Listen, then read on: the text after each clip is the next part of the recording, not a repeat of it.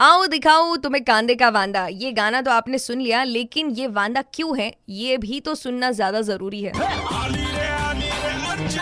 Morning number one good on super it's ninety three point five Red F M आणि ह्याच कांद्याविषयी deeply जाणून घेण्यासाठी मी तर तयार आहे आणि माझी जी उत्सुकता आहे ती शिगेला पोहोचली आणि थेट जाऊन पोहोचली ते लासलगावचं मार्केट जे की आशिया खंडातलं नंबर वनचं मार्केट आहे फॉर कांदा. आणि माझ्यासोबत फोन लाईनवर आहेत. नमस्कार मी नाशिकवरून Khanderao Laxman Mapari C farmer producer company आणि श्री विघ्नहर्ता शेतकरी गट. माननीय पंतप्रधान यांच्या वाढदिवसाच्या शुभेच्छा. तुम्हाला जरा ग्रीट करते. गुड मॉर्निंग कसे आहात तुम्ही?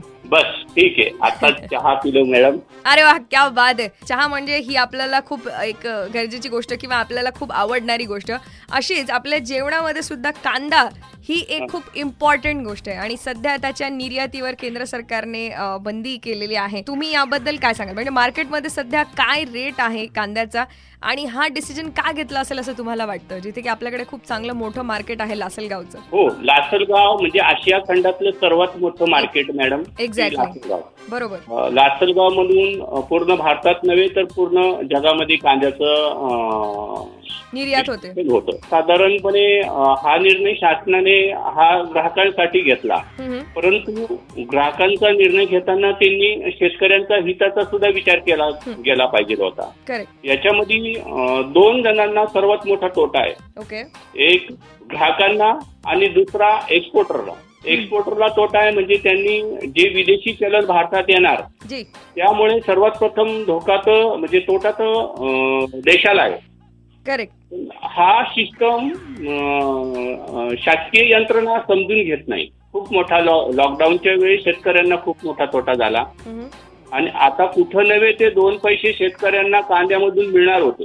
कुठं चार हजार रुपये किंवा तीन हजार रुपये क्विंटल पर्यंत कांदे गेले तर शासनाने लॉकडाऊन केला.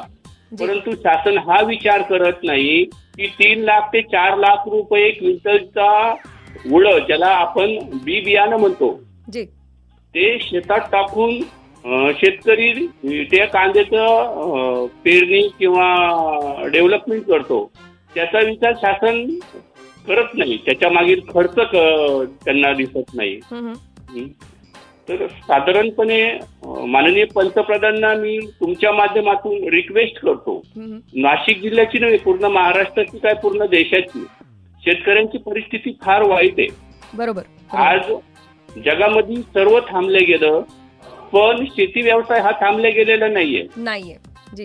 तुम्ही ह्या वर्षाच्या दोन हजार एकोणीसमध्ये जर सर्वे केला. तर प्रत्येक पिकामध्ये शेतकऱ्यांची माती झालेली आहे. तर औरंगाबाद यांनी तर सांगितलंय हा डिसिजन नेमका घेतलाय कशासाठी पण याचे परिणाम काय होतील हेही त्यांच्याकडनं जाणून घेणं तेवढंच महत्वाचं आहे.